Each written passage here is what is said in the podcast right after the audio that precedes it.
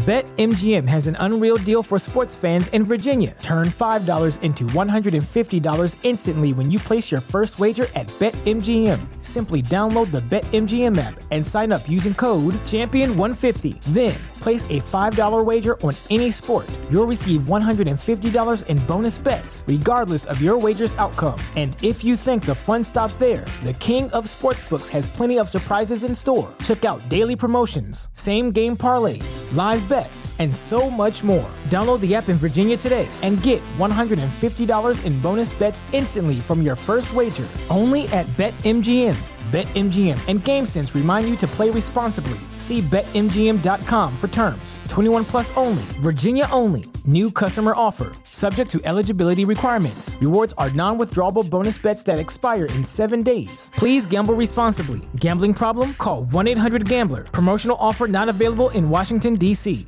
At Parker, our purpose is simple. We want to make the world a better place by working more efficiently, by using more sustainable practices, by developing better technologies. We keep moving forward. With each new idea, innovation, and partnership, we're one step closer to fulfilling our purpose every single day. To find out more, visit parker.com/purpose. Parker, engineering your success.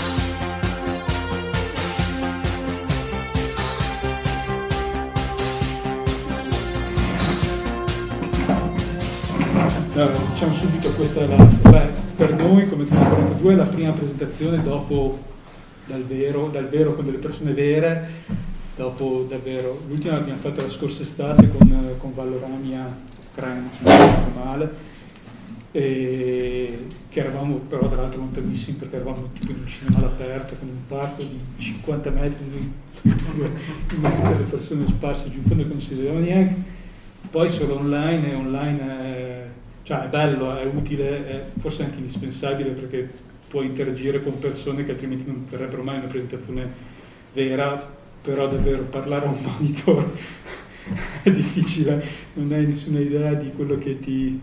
Cioè, possiamo togliere qua, scrivendo... Sì, penso sì.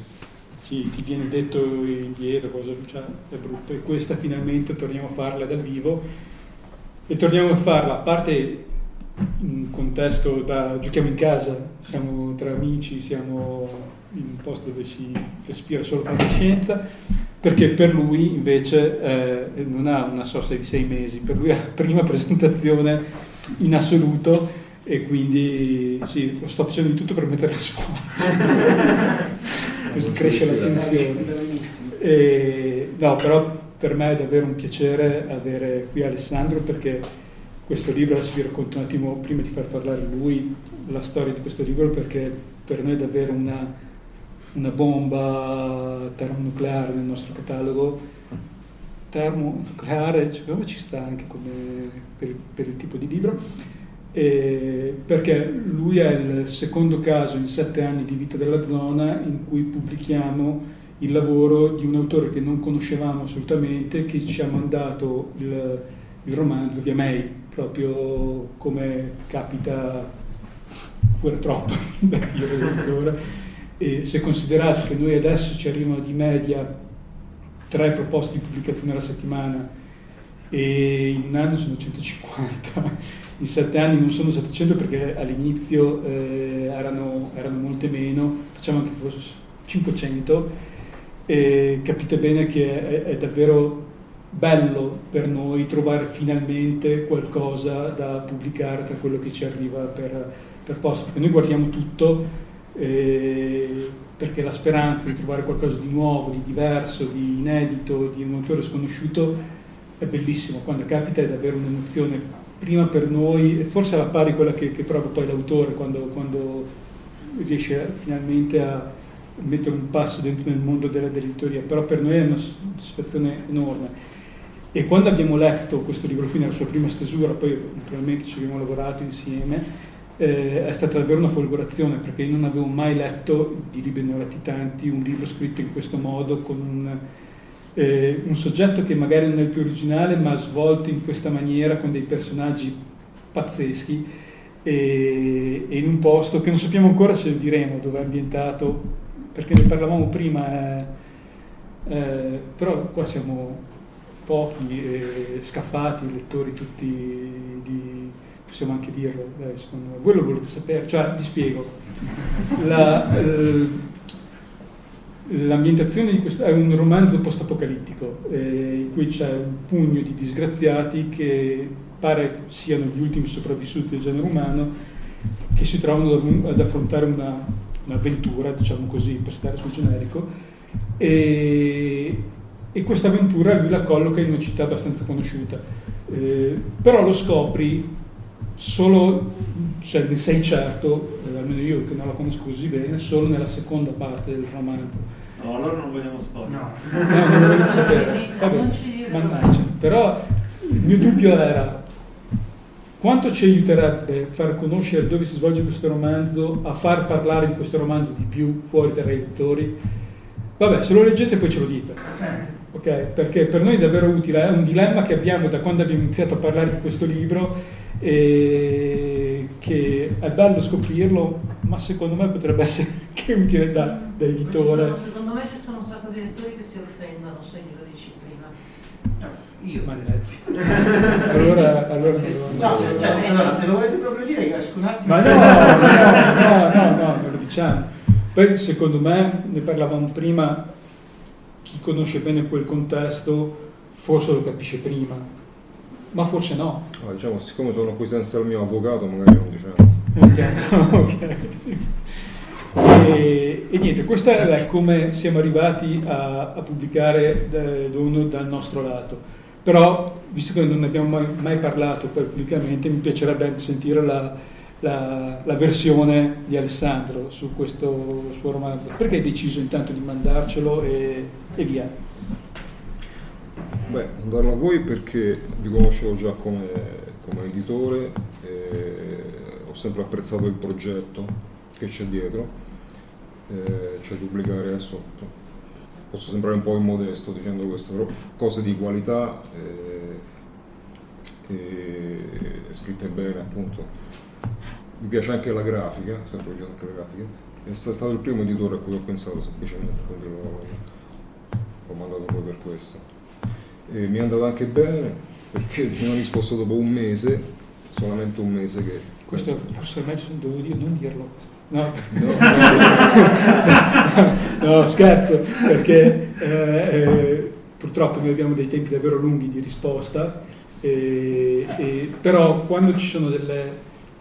non so come dirlo, allora, normalmente, scusa, già c'è già la tensione, però vabbè. Ci arriva un romanzo, di solito la curiosità prende il sopravvento, le prime pagine le sfogli subito, perché vuoi vedere, no? E nel suo caso abbiamo iniziato a sfogliare le prime pagine e poi siamo andati avanti perché, mannaggia, poi però i tempi sono comunque, abbiamo sempre dei casini, casi editrici nella nostra vita, per cui è passato comunque un po' di tempo, perché poi leggerlo è stato lungo, non l'ho letto solo io, l'ha letto Marco, il mio socio, per cui eh, però siamo stati veramente veloci a risponderti, vero? Eh, scusami. Vabbè, eravamo in piena pandemia, magari avevate più tempo. Mm. e sono stato sinceramente sorpreso del riscontro che hanno avuto, tant'è vero che la prima cosa che gli ho detto è che sono andato a guardare il calendario, casomai fosse il primo di aprile, adesso lo ricordo, invece non era. E, e, da lì abbiamo cominciato un lavoro di, di editing che si è preso un anno. Un anno alla fine, sì. Meno, sì. Sì, un anno non perché è stato riscritto 27 volte, ma perché eh, se siamo stati veloci la prima volta, poi negli step successivi l'abbiamo presa con più calma, nel senso che eh, noi di solito lavoriamo in questo modo, leggia, la prima lettura la facciamo da lettori, senza notare nulla, senza proprio per capire se ci prende più allo stomaco che alla testa, diciamo, il libro, se, se ci colpisce. A quel punto ne abbiamo parlato con lui per capire perché poi ogni autore è diverso, avesse avuto voglia di, di, lavorarci, perché comunque era molto buono, ci ha colpito subito, però c'erano tante piccole cose che potevano essere, secondo noi, migliorate o comunque eh, farle diventare anche più, più, corposo in alcune parti, più equilibrato in altre e, e, quindi da lì poi si rilegge da parte nostra il, il testo, si annotano le cose, si passano all'autore, poi si inizia lo scambio, il balletto delle mail e dei collegamenti video, eh, perché di persona in quest'ultimo anno, capite anche voi, noi ci siamo conosciuti oggi, oggi. a mezzogiorno praticamente dal vedere per la prima volta. E... e poi questo lavoro a un certo punto finisce perché se no andrebbe avanti sì. all'infinito, insomma. c'è sempre qualcosa da aggiustare, si scoprono sempre banalmente anche i rifusi. Sì, poi a un certo punto il libro lo, lo devi chiudere perché altrimenti sì, non, deve diventare del lettore, eh, poi saranno i lettori a decidere eh, se abbiamo fatto un buon lavoro oppure no, ma noi siamo davvero entusiasti di, questo romanzo perché è davvero una cosa diversa da quello che ci capita di leggere normalmente. E qua iniziamo a parlare del, del libro eh, sul serio. Come dicevamo, è un romanzo post-apocalittico e di romanzi post-apocalittici parlavamo prima con Davide che lui gente è andata a leggere perché è un bravo lettore. E ce ne sono tanti, uno si aspetta già, si immagina già cosa aspettarsi, magari cosa ritrovare in una situazione di disfacimento sociale, culturale, politico, la solita eh, manciata di sopravvissuti che cerca di sgamarlo. Okay? E, in effetti tutte queste cose qui ci sono il, il, proble- il, problema, la differenza è come sono raccontate. Eh, noi lo diciamo spesso, non è tanto la storia, le storie possibili non sono infinite, ma il modo di raccontarle, quello sì, cioè la, la, quanto traspare della personalità dell'autore in una storia è fondamentale per fartela ricordare in qualche modo. E, e qui davvero mh, si, si trova di fronte a una scrittura molto personale e una serie di personaggi, situazioni e, e, logiche stesse che sono piuttosto originali.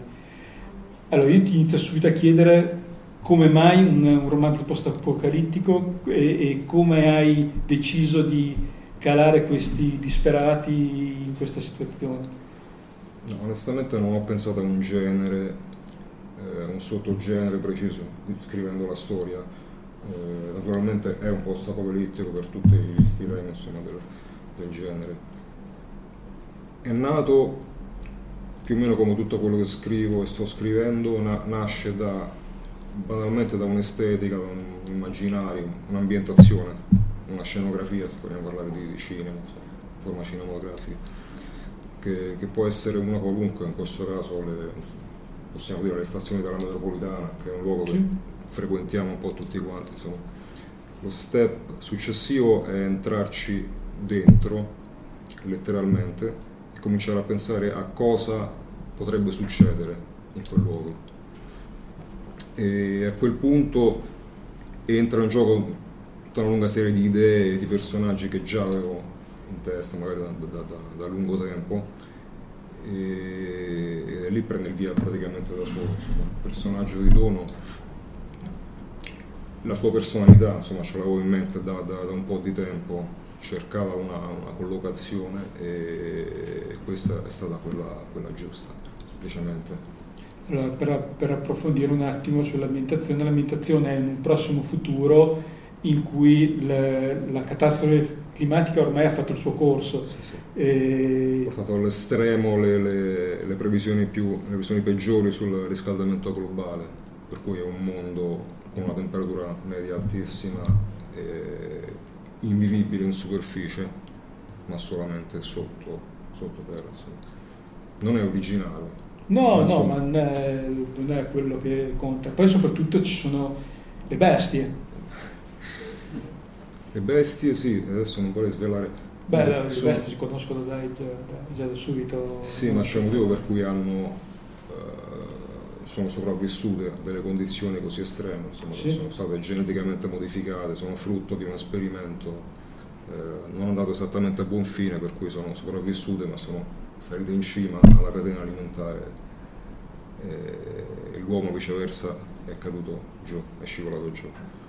Sì, una cosa interessante anche dal punto di vista più prettamente fantascientifico è che eh, a parte lo scenario, il, il riscaldamento globale portato all'eccesso, ma anche le- il, il non detto, l'accennato, eh, quello che ha provocato il, il cambiamento del, dei rapporti di forze, diciamo così, tra le creature sul, sul pianeta, è giustificato in maniera, secondo me, molto eh, interessante e, e con una logica che, che secondo me è convincente. E, oltretutto c'è anche eh, un'altra cosa che è appena accennata, che però è anche questa molto interessante dal punto di vista del contenuto fantascientifico, l'impianto, eh, i, i resti, diciamo così, di un impianto di comunicazione, quello che soppianta la rete nel tuo, nel tuo caso nel passato del, del- del pianeta, che però ha delle conseguenze tuttora nella vita degli, dei sopravvissuti, diciamo. ma non voglio svelare di più perché poi qua si va troppo sul, sullo spoiler. Eh, Dono, che tu l'hai nominato così come se fosse conosciuto da tutti, ok?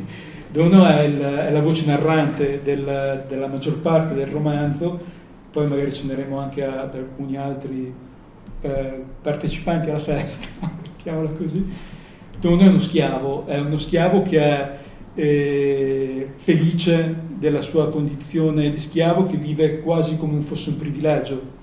Eh, ed è in questo senso davvero un personaggio che ti rimane non è particolarmente simpatico, non è particolarmente intelligente, non è particolarmente neanche stronzo, cioè eh, è tutte queste cose insieme e in qualche maniera è un sopravvissuto E- ed è un, eh, la- davvero la voce migliore per raccontare questa storia da un punto di vista davvero altro, diverso da quello che uno si aspetta da una storia del genere. A me interesserebbe molto capire da dove arriva Dono e perché dargli tutto questo spazio, perché hai, come hai fatto ad arrivare a capire che Dono, eh, la voce di Dono fosse la voce giusta per raccontare questa storia. Ma è complicato. eh, tra le tante modalità di relazione tra le persone, questa qui mi sembrava molto interessante da, da- da approfondire. E il suo carattere, diciamo, si inserisce secondo me bene un- nel contesto generale che è assolutamente folle, cioè non c'è, c'è quasi nulla di razionale in, in questo, insomma, tutto quello che è narrato Certo. Né la voce narrante né i comprimari, tutto quello che c'è intorno. Eh, ho scelto una narrazione in prima persona nella quasi totalità dei Sì. capitoli perché volevo, non so se sono riuscito, volevo che chi, le- chi legge, chi leggesse provasse esattamente, cioè si calasse interamente dentro il protagonista, quindi vivesse il tutto nella sua pelle, dalla sua prospettiva particolare, peculiare eh, perché appunto penso so- solo, solo- solo un personaggio calato interamente con la realtà potesse spiegare tutto quello che succedeva, osservarlo da, da fuori forse non avrebbe reso l'idea. Anzi, Sì, no, sicuramente, sicuramente è un valore aggiunto notevole del romanzo perché eh, è vero, ti obbliga a entrare in un personaggio che- in cui non ti senti a tuo agio, eh, ma è la realtà stessa del romanzo che è fatta in modo, per, per- fatta in modo che non ti faccia sentire a tuo agio, che sia in qualche modo disturbante, però allo stesso tempo mi è sembrato anche leggero come, come narrazione, cioè eh, nonostante una realtà davvero terribile, eh, è, è quasi, dico quasi divertente dal punto di vista di Dono, perché vede le cose in una maniera davvero peculiare.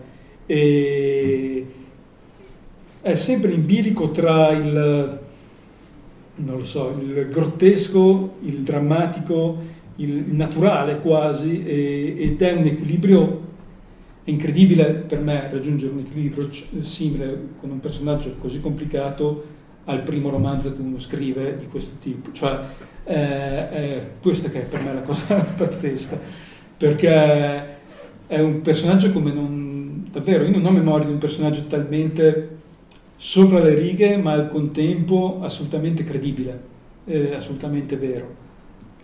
È una sorta di spavalderia forse, ma ehm, come in molti casi le persone spavalde, troppo sicure di sé, alla fine non sono per niente sicure di, di loro stesse, quindi è una forma di protezione. Da questo punto di vista credo sia quasi un romanzo psicologico, adesso non vorrei mm-hmm. esagerare. E sì, forse c'è un po' di, auto, di autobiografico in questo, sono un po' pazzo anche io, probabilmente, anzi no, probabilmente.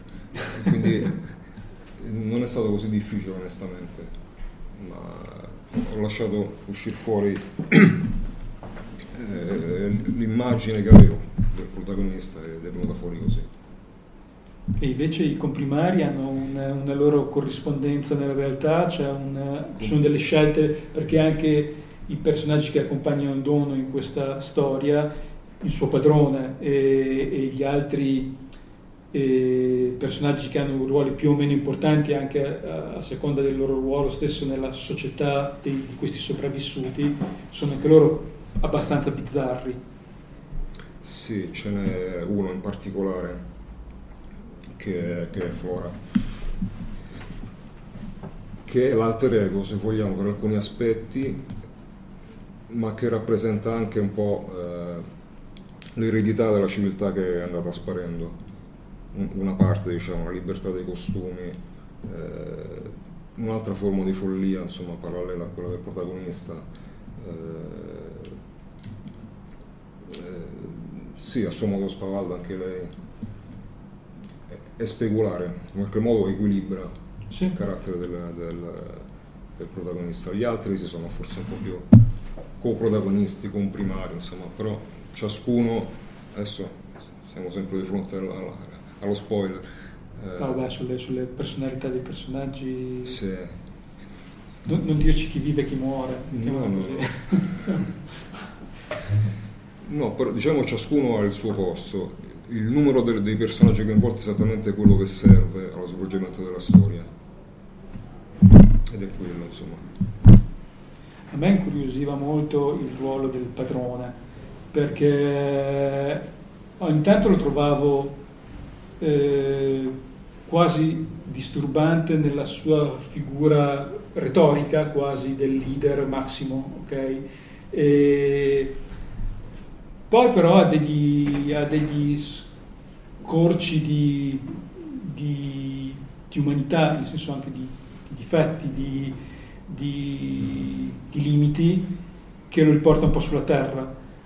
Però anche lui è un personaggio abbastanza in bilico, la descrizione dei personaggi comunque è filtrata immediata attraverso la, la, la, la percezione del protagonista, bisogna considerare anche questo. Eh, quindi il padrone non è esattamente quello che viene descritto da Dono, insomma, certo. tra le righe, sì. come se apparissero degli squarcetti di, di verità insomma, sì. oggettiva tra, tra, le parole del, devo, nella devozione del, del, suo, del suo schiavo. Insomma. E poi l'ultima cosa che non è da sottovalutare, visto che ci rimproverano sempre di avere, noi come 42 abbiamo troppe poche astronavi nei nostri romanzi, e è un fatto, ce ne dispiace molto, però qui c'è un'astronave, qui c'è un'astronave e, e anche questa, la, l'astronave che, che, a un certo punto compare, ho paura anche in questo caso di dire troppo perché eh, lo scopre prima il lettore dei personaggi, eh, se non sbaglio, della presenza della, dell'astronave. Quella parte del, del romanzo sono dei capitoli che cadono scaglionati per tutto il corso della narrazione e diventano alla fine uno- un obiettivo, se vogliamo, del- dei sopravvissuti di cui parlavamo prima. Eh, hanno un che di ballardiano, secondo me, nella, non lo so se sto esagerando con la- il paragone, però mi sembrava questa cosa qui. Forse più di Bradbury, vista la, la provenienza. Quello sì, però la- la- il senso di inquietudine, di perturbante che circonda la vita del- della- degli uomini di questa missione, eh, a me ricordava molto il- i personaggi disturbati di, di Ballard più che...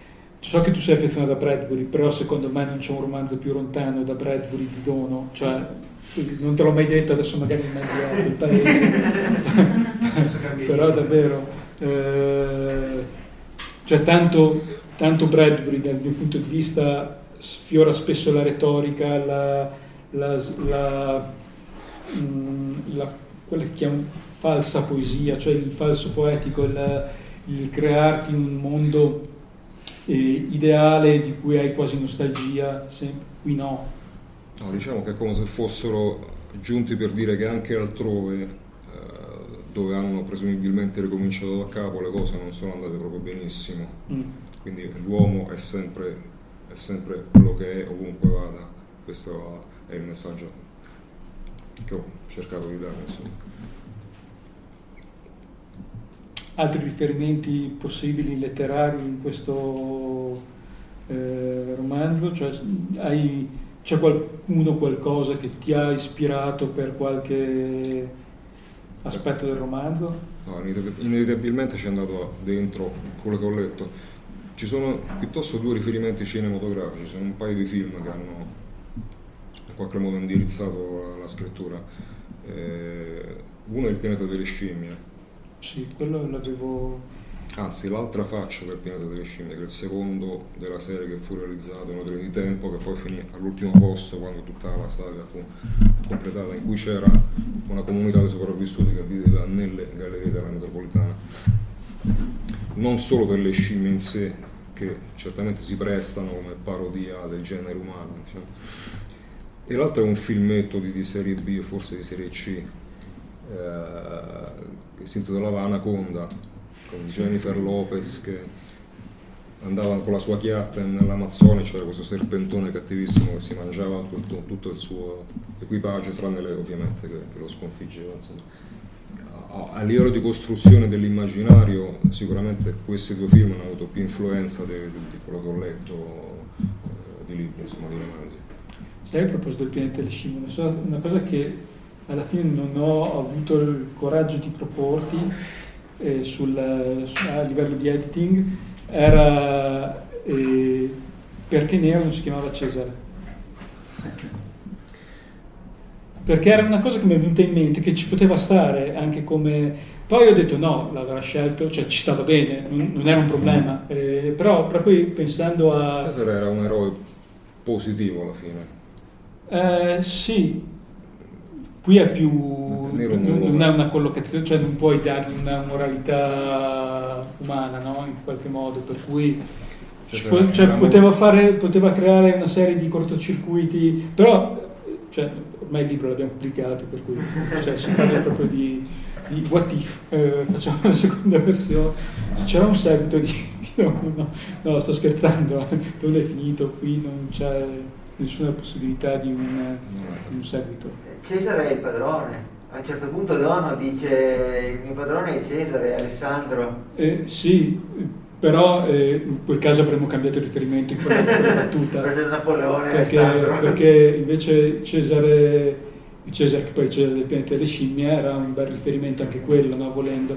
Però no, alla fine, se non gliel'abbiamo proposto, è proprio perché alla fine eravamo più che soddisfatti. Per me, sei una di quelle cose che ti continuano a girare in testa, ma se gliel'avessi Ma detto... quel Cesare, lì, quel Cesare lì era molto più umano. Sì, quello è vero, quello è vero. Sì, se poi si, si rischiavano delle sovrapposizioni che magari era meglio evitare, cioè se ne parliamo adesso come possibile riferimento effettivamente, però altrimenti diventava troppo sovrapponibile le, e poi cambiava proprio la, l'approccio, questo è vero.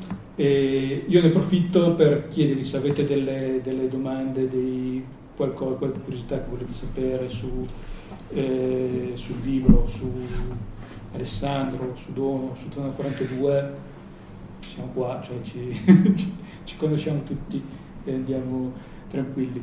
Un'altra, un'altra cosa che mi chiedevo, tu sembra un grande appassionato di musica, cioè la metà dei tuoi contributi che, che seguo su Facebook riguardano proposte musicali.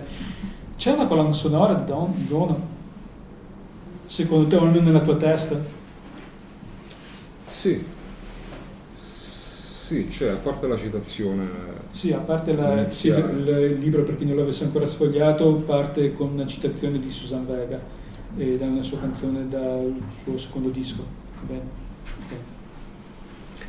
Ci sono alcuni, alcuni pezzi, ecco, ho pensato come una ipotetica colonna sonora, un paio sono già, ho già pubblicati su Facebook nell'imminenza sì, quando, quando uscita. Negli ultimi giorni da, da Iggy Pop a Type Negative, insomma, sono anche pezzi di Nine Inch Nails, per esempio. Ah, devi lavorare sulla playlist. Devo lavorare. Sulla playlist. Così poi facciamo, continuiamo a parlarne. Cioè, noi editori siamo sempre in ricerca di scuse per parlare di nostri libri. no, da grande fruitore di musica, sì, assolutamente. Ah.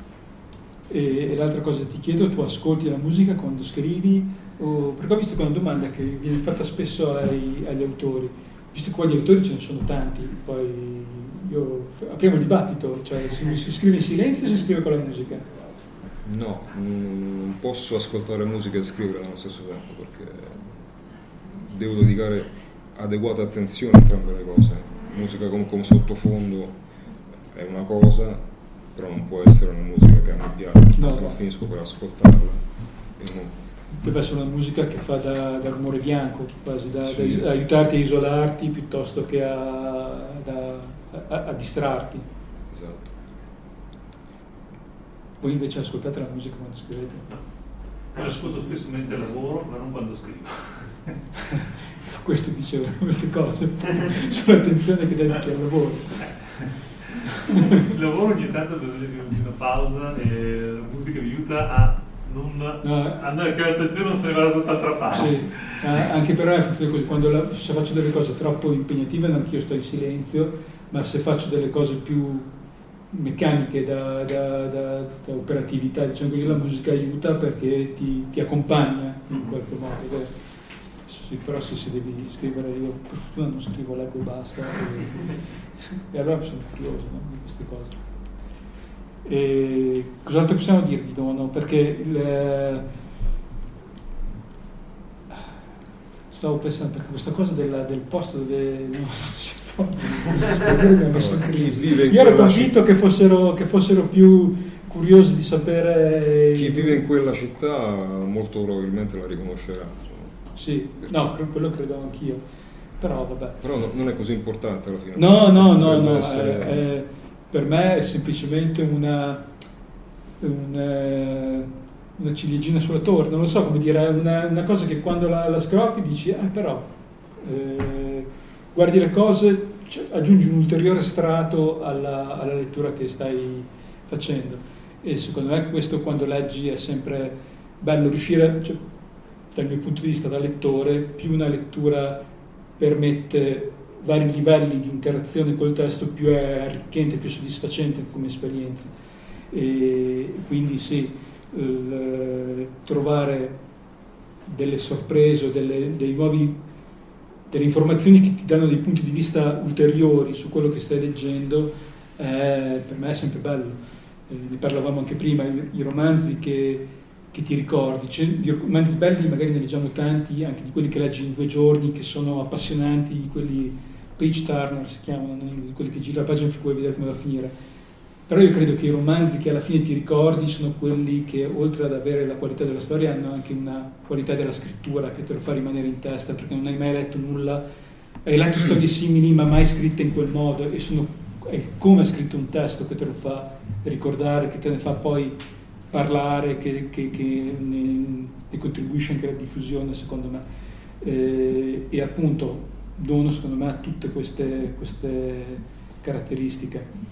Una cosa che è comunque interessante che tu hai la mia età, alla fine l'abbiamo scoperto prima, e, e, arrivi, diciamo così, tardi alla, in libreria, e, però tu mi dicevi che hai sempre scritto, eh, però non hai mai cercato la pubblicazione, da quello che ho capito.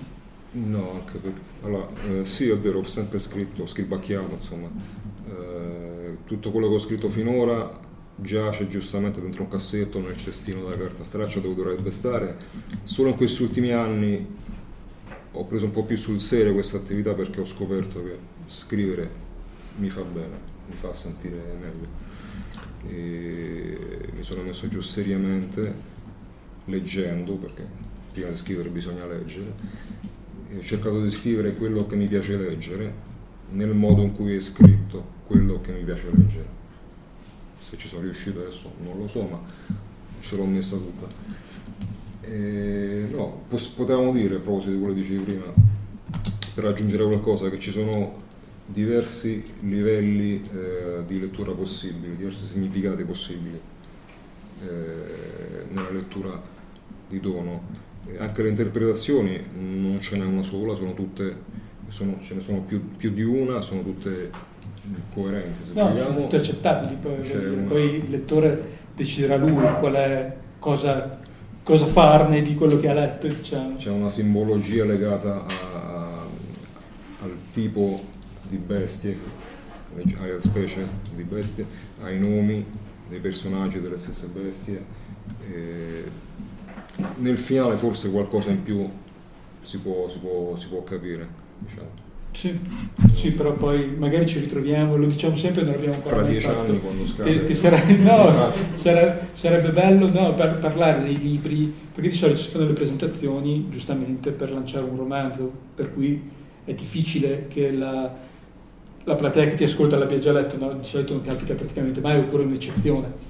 Sarebbe bello invece trovarsi eh, dopo totti mesi con i lettori che hanno letto il romanzo e discuterne insieme con, eh, con l'autore magari eh, per fargli complimenti o mandarlo a quel paese, cioè perché poi tutto è possibile, perché a quel punto eh, se ti rimangono spesso alla fine di un romanzo, specialmente se è un romanzo complesso, dei dubbi, delle domande, del, eh, avresti voglia di chi è che lo diceva che quando finisci un bel libro avresti voglia di telefonare all'autore per, per parlargli direttamente con lui come se fosse un amico?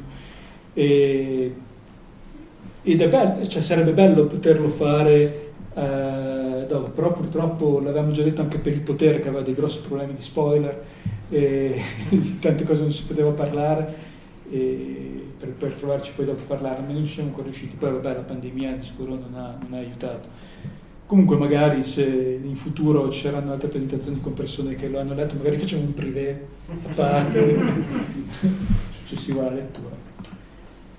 Direi che quello che potevamo dire sul libro l'abbiamo detto, si possono dire tante altre cose. Avete ancora dieci minuti. Sì, mi piacerebbe avere un, un il vostro aiuto. Aiuto!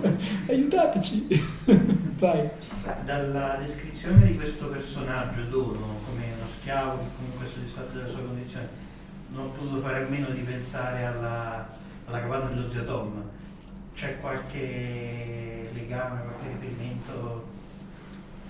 Non c'entra nulla? Non è quel tipo di, di, di schiavitù. Non è quel tipo di schiavitù. No, non è... Non è, comunque è fra le due letture passate, quindi sai, sai è passato un po' di tempo, sì. sì no, non, è, non, non, è, quel genere di, eh, di schiavo felice, eh, nel senso che le, le, i motivi di, di soddisfazione, così, diciamo così, di dono, sono molto più personali e, e non so come dire. Patologici? Non, non, non è una questione culturale, eh, è una questione, forse sì, anche, ma non so, non, non credo che siano patologici, eh, penso che siano proprio una questione di sopravvivenza in un contesto folle. Eh, lui alla fine ha una vita in qualche modo più comoda di molti dei suoi eh, compagni di avventura. Eh, perché qualcuno non ha responsabilità alla fine, ha qualcuno che eh, deve pensare a lui, che si è assunto il compito di pensare a lui e, e questo lo ripaga di qualunque umiliazione lui subisca.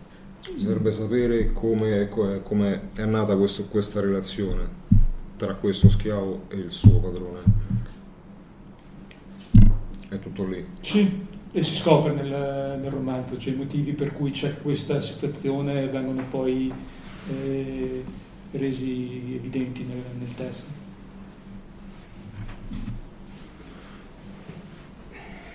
Sì, io avevo una domanda da fare, ma in realtà Alessandro in pratica ha già risposto, nel senso che eh, leggendo la, la, parte di libro che ho letto mi ha colpito certamente l'originalità e la, la, personalità della struttura. E eh, ovviamente chi scrive è sempre in qualche maniera partecipe della storia e in qualche maniera la storia viene sempre da, dalla sua in maniera più o meno mediata, esce sempre da, dal suo vissuto, da quello che ha letto, da quello che è dalle sue esperienze. In questo caso eh, mi pareva che la partecipazione dell'autore fosse molto, dire, profonda, molto, che l'autore fosse molto partecipe della storia. Adesso non so se scrivendo in prima persona questo viene in qualche maniera automatico, però mi sembrava ancora più del, della normale prima persona. Poi tu stesso hai detto che in qualche maniera viene da un'esperienza, hai parlato addirittura di autobiografia, quindi in parte hai già risposto a questa domanda. Cioè... Mi interessano le prospettive non comuni, un po' come nella fotografia. Se vogliamo fotografare un palazzo un monumento possiamo farlo da turisti, mettendoci di fronte, scatti la cartolina e te ne vai. Ma se ti sposti un po', ti metti in un angolo diverso, ti abbassi, ti alzi, cerchi la luce giusta nel momento giusto, lo stesso monumento, lo stesso oggetto è un'altra cosa. Quindi l'interesse nel scoprire tutti gli aspetti possibili di una persona, di un oggetto, di una situazione, viene, viene da lì. Diciamo. Io ho un po' questa curiosità in generale. Hai detto che hai scritto molto in passato, ma uh, hai scritto solo fantascienza, sei entrato anche in antigenere, hai scritto anche cose non di genere? Prevalentemente per una questione di imprinting, perché io eh, ho sempre avuto la passione per la fantascienza, o per il weird come si dice adesso, insomma, una volta era fantasy e così. Quindi ho sempre praticato quel mondo lì, horror anche. Eh, ribadisco, non ho pubblicato perché non sono, sono cose secondo me non sono riuscite, non sono compiute, non hanno uno stile. Eh, ho dovuto fare molta pratica per arrivare a questa scrittura, insomma. Il resto è, non è assolutamente all'altezza. Dico senza è bello, eh, senza qui, cioè io volevo sottolinearlo perché ne arriva tanta di quella roba scritta proprio eh, da dei geni incompresi dalla tastiera. aspettate, aspet- leggete, scrivete, rileggete, riscrivete perché alla fine è, è, è meglio. Cioè, cioè, questa è una bella prova. Insomma. Del catalogo di Zona 42 cos'è che ti è piaciuto di più? Visto che conosci la casa, conoscevi la casa editrice quindi la seguivi. Allora, ho letto qualcosa di China Melville, eh, quello, quello, che mi, ha colpito di più è sicuramente Nicoletta Valorani, assolutamente, avrai i miei occhi, Eva che sto leggendo adesso, eh, come dicevo prima a Giorgio, quando leggo come scrive Nicoletta Volorani, io penso, ecco, vorrei saper scrivere in questo modo. Io l'ho corretto, nel senso che secondo me eh, lui scrive già in un modo che è quello di Alessandro Baoli, che non ha nulla di invidiare, da invidiare a quello di Valorani. Valorani scrive da Dio, cioè a me piace un sacco, ok? Però scrive come scrive lei. Eh, e lui scrive come scrive lui e secondo me ce ne fossero no, davvero, per cui è giusto apprezzare la, la scrittura di altri autori di, di, quel calibro, però è anche giusto perseguire poi la propria, la propria strada. Guardo se oggi è il primo di aprile. no, no, vai tranquillo, perché è giusto, cioè, se no non, non saremmo arrivati qua, dai, quindi il libro è tutto, perché eh, noi facciamo pochi libri, ma quei pochi che facciamo ci dobbiamo credere al 200% perché eh, ci piace molto farli ma è anche faticoso perché chiede un sacco di energie, un sacco di risorse, quindi se prima di puntare su un testo, su, una, su un autore, su un romanzo, non ci pensiamo una volta, non ci pensiamo due volte, ci pensiamo parecchie volte. E poi, ripeto, non siamo infallibili, abbiamo fatto dei libri che non sono andati bene, abbiamo fatto dei libri che sono andati molto bene, ma mi viene da dire chi se ne frega, nel senso che noi eravamo comunque molto soddisfatti quando l'abbiamo finito, quando l'abbiamo dato a, alle librerie, ai lettori che, che, poi decidono giustamente quello che, è, che ti piace meno. Noi siamo, lo ribadisco, davvero molto molto orgogliosi di aver pubblicato questo libro perché non, è, non c'era nulla del genere nel nostro catalogo e, e secondo me anche per i lettori sarà un'esperienza di lettura parecchio originale speriamo, oltre che originale, anche mh, interessante e soddisfacente. Ecco, questo è quello che ci tengo a, a dire. Poi, se lo leggerete, vi preghiamo di dirci cosa ne pensate, nel bene e nel male, perché per noi è comunque sempre molto molto utile avere un feedback dai, dai lettori. Soprattutto nel male. No, no, no, no, scherzava. Cioè... senso. Va bene. Una, uno scrittore che sa l'importanza del, del, cassetto significa che è uno scrittore che se gli dici questa cosa ti è venuta male poi la volta dopo fa meglio. Quindi sì. non, no. non ancora non l'ho detto, ma non ci avrei problemi a dirgli se c'è qualcosa che non mi piace. Una, una cosa che non ho sottolineato prima, quando abbiamo lavorato sul libro insieme, eh, abbiamo discusso, abbiamo chiacchierato, discusso, avevamo dei punti di vista diversi su certi aspetti del libro però lui è sempre stato disponibilissimo a mettersi in gioco. Poi a volte aveva ragione lui, a volte avevamo ragione noi, a volte abbiamo trovato un compromesso, però devo dire che il lavoro con lui è stato davvero molto eh, bello, molto utile e crediamo, eh, poi lo direi anche tu, che abbia migliorato il libro e anche notevolmente alla fine, per cui ha raggiunto un equilibrio migliore ed è più ricco di come ci è arrivato quando l'abbiamo letto la prima volta direi che il, tempo è scaduto. Eh, è andata bene. sei contento? Sei soddisfatto? Sì. Ah, e...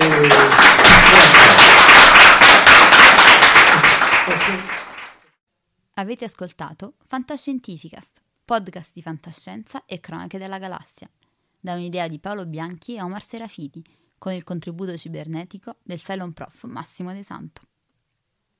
Potete seguirci ed interagire con noi sul nostro sito fantascientificast.it, su Facebook alla pagina Fantascientificast, su Twitter sul profilo at fantascicast, sul nostro canale Telegram t.me slash fantascientificast, sulla nostra community Telegram t.me slash fsccommunity.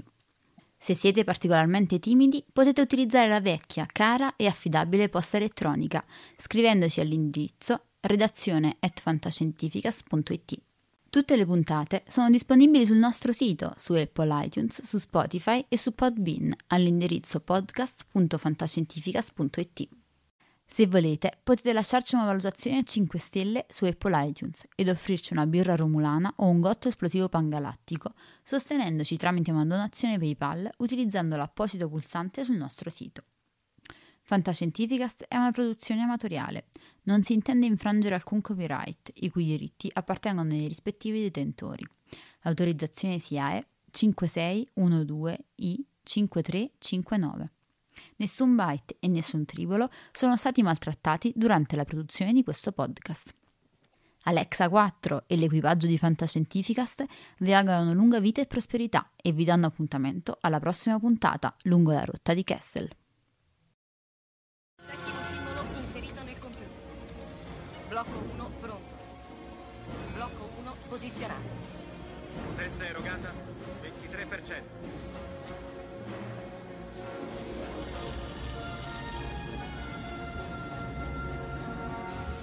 Così. Blocco 2 è pronto. Attivato. Blocco 2 posizionato. Siamo al 35%. Arme rosse, evacuare l'area intorno allo Stargate. Liberate l'area, torniamo da voi, chiudo le porte. Andiamo, sbrigate! C'era quello sotto la grande pietra. Sì. Mio padre lo trovò nel 1928. È fatto di un minerale che non si trova sulla Terra. Blocco 5 posizionato. 75%. Blocco 6 pronto. Blocco 6 posizionato. Non eravamo mai riusciti ad andare oltre nella sequenza.